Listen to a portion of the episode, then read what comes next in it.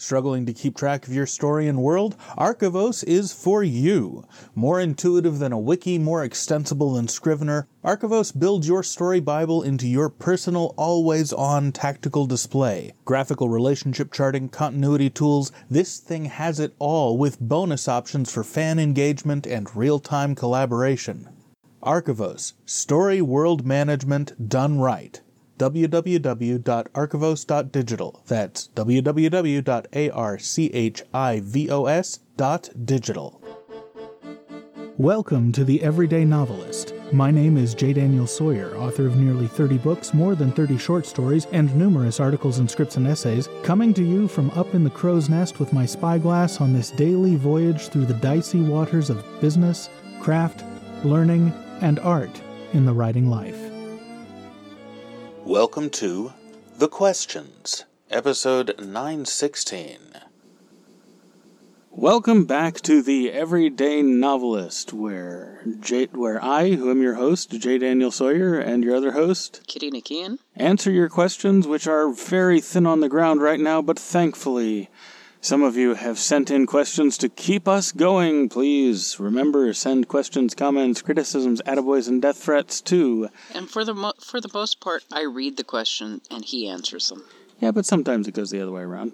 Yeah, and sometimes I comment. But send them to feedback at jdsawyer.net or use the form on the website at everydaynovelist.com or comment on any of the blog posts at everydaynovelist.com. And I ought to check the comments because I haven't in a few weeks, just in case.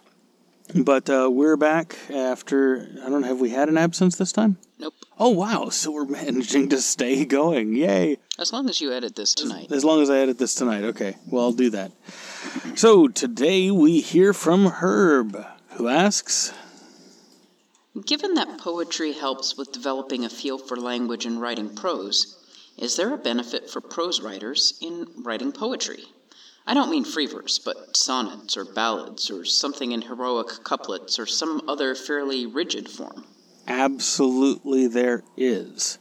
Learning to work within structures gives you tremendous flexibility when you're creating your own structure. Working with the rhythms of language, especially in structured poetry, gives you a feel for the meaning between the words, and it allows you to use poetic techniques in your prose. And you can see how amazing this can be if you look at writers um, outside of the literary tradition, because most literary writers do this to the exclusion of a story.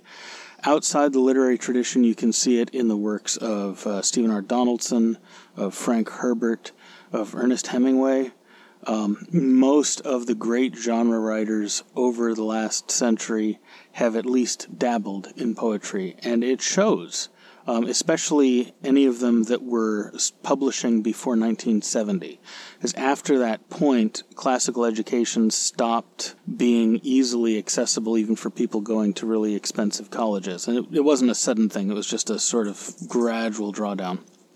And if you really want to see what poetic techniques in prose form can do, check out the late 19th century literary fad prose poetry which uh, the modern day incarnation is slam poetry, but it's it's hard to find really good slam poetry, just like it's hard to find good anything, because time has not done the filtering for you. So you've got uh, because it's new, about ninety percent of everything you run into is going to be crap. Sturgeon's law applies. But uh, yeah, um, it absolutely can. Consonance, assonance, dissonance, scansion, uh, the um, poetic, the the the footing of the lines, which which uh, the footing of the syllables, which refers to the um, the accent weight in different words. That gives you the implicit rhythm of a pa- of a passage, and um, yeah, it's great. And if I, it's one of the reasons I started Poetry Corner. And the next time I have access to a recording studio, I'm going to record a bunch more and bring it back. So, should be in about uh, in a couple of weeks here, hopefully, or three, four weeks. So yeah, absolutely. Thank you very much for the question. And that was a short one, but we'll see you tomorrow.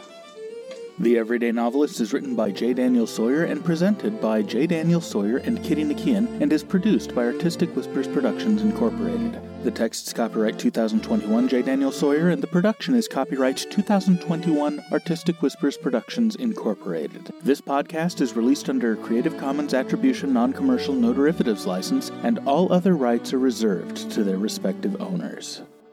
Join the conversation. Submit a question, leave a comment, or a creative death threat. Or find me at jdsawyeronminds.com or hit me at feedback at jdsawyer.net. We can't do it without you.